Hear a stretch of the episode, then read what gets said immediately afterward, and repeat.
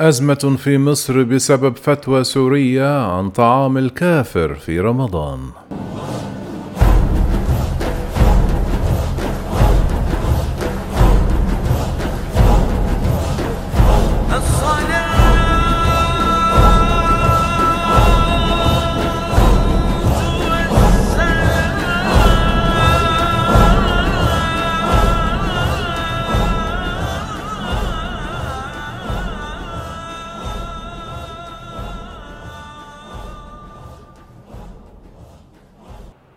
أثارت فتوى دينية سورية نشرتها صحيفة المصري اليوم المحلية تحت عنوان بيع الطعام في نهار رمضان للكافر جدلا واسعا في مصر بعد اتهامات بحضها على الفتنة والتمييز بين المواطنين. استدعى المجلس الأعلى للإعلام في مصر الممثل القانوني للصحيفة التي أعلنت من جانبها إيقاف المحرر المسؤول عن الخبر كما نشرت اعتذارا إلى قرائها.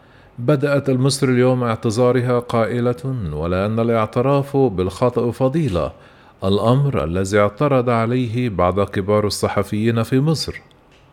وقال الصحفي وائل جمال لا يوجد اعتذار مهني في الصحافة يبدأ بكلمة الاعتراف بالخطأ فضيلة. اعتذار يعني اعتذار بالذات في خطأ بالغ زي اللي حصل مش أنا غلطان بس عظيم عشان بقول. نشرت الصحيفة الفتوى المثيرة إلكترونيا وفي النسخة المطبوعة أيضا حسب ما أشارت مصادر إعلامية مصرية. وقال المجلس الأعلى للإعلام أنه رصد انتقادات حادة وهجوم على جريدة المصري اليوم. جاء نص الفتوى التي قالها الفقيه السوري الشيخ محمد صالح المنجد أن رمضان لمن علم أو غلب على الظن أنه يأكله نهارا إلا لمريض أو مسافر ونحوهما من أهل الأعذار. ولا فرق في ذلك بين المسلم والكافر لأن الكفار مخاطبون بفروع الشريعة على الراجح فلا يجوز لهم الأكل في نهار رمضان ولا إعانتهم على ذلك.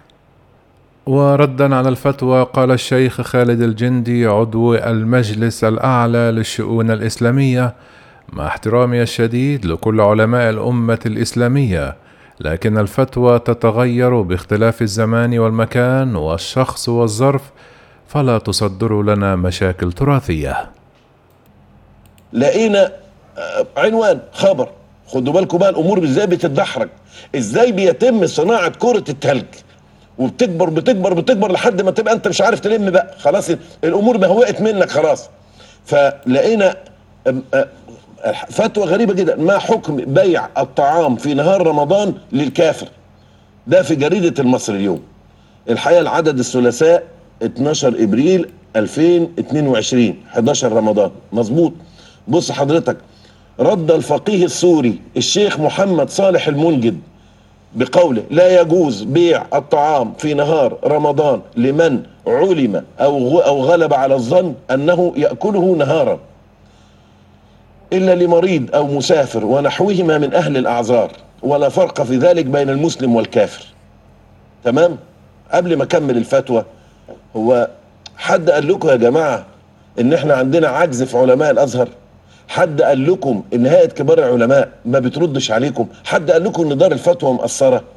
حد قال لكم إن علماء الأزهر ما يعرفوش يردوا على السؤال الطيب الجميل اللطيف الكيوت ده؟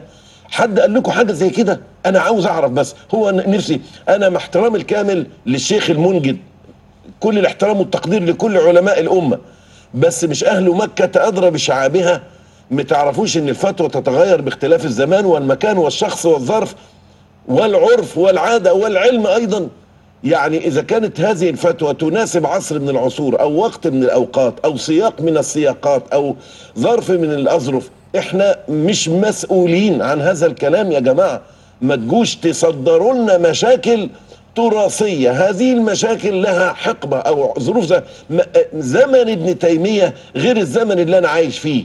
ده زمن الاستعلاء بدين فوق دين زمن ضياع حقوق الإنسان. ده مختلف تماما في السياق وفي الأحكام الفقهية.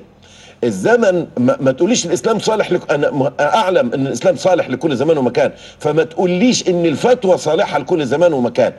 الإسلام صالح لكل زمان ومكان إنما الفتوى ليست صالحة لكل زمان ومكان. أظن الكلمة دي واضحة جدا بس دي محتاجة 40 خط تحتيها. الإسلام صالح لكل زمان ومكان إنما الفتوى ليست صالحة لكل زمان ومكان. في فتوى تنفع هنا ما تنفعش هنا. في فتوى تنفع في عصر ما تنفعش في عصر. في سياق ما تنفعش في سياق. العوار اللي في الفتوى دي شديد القسوة.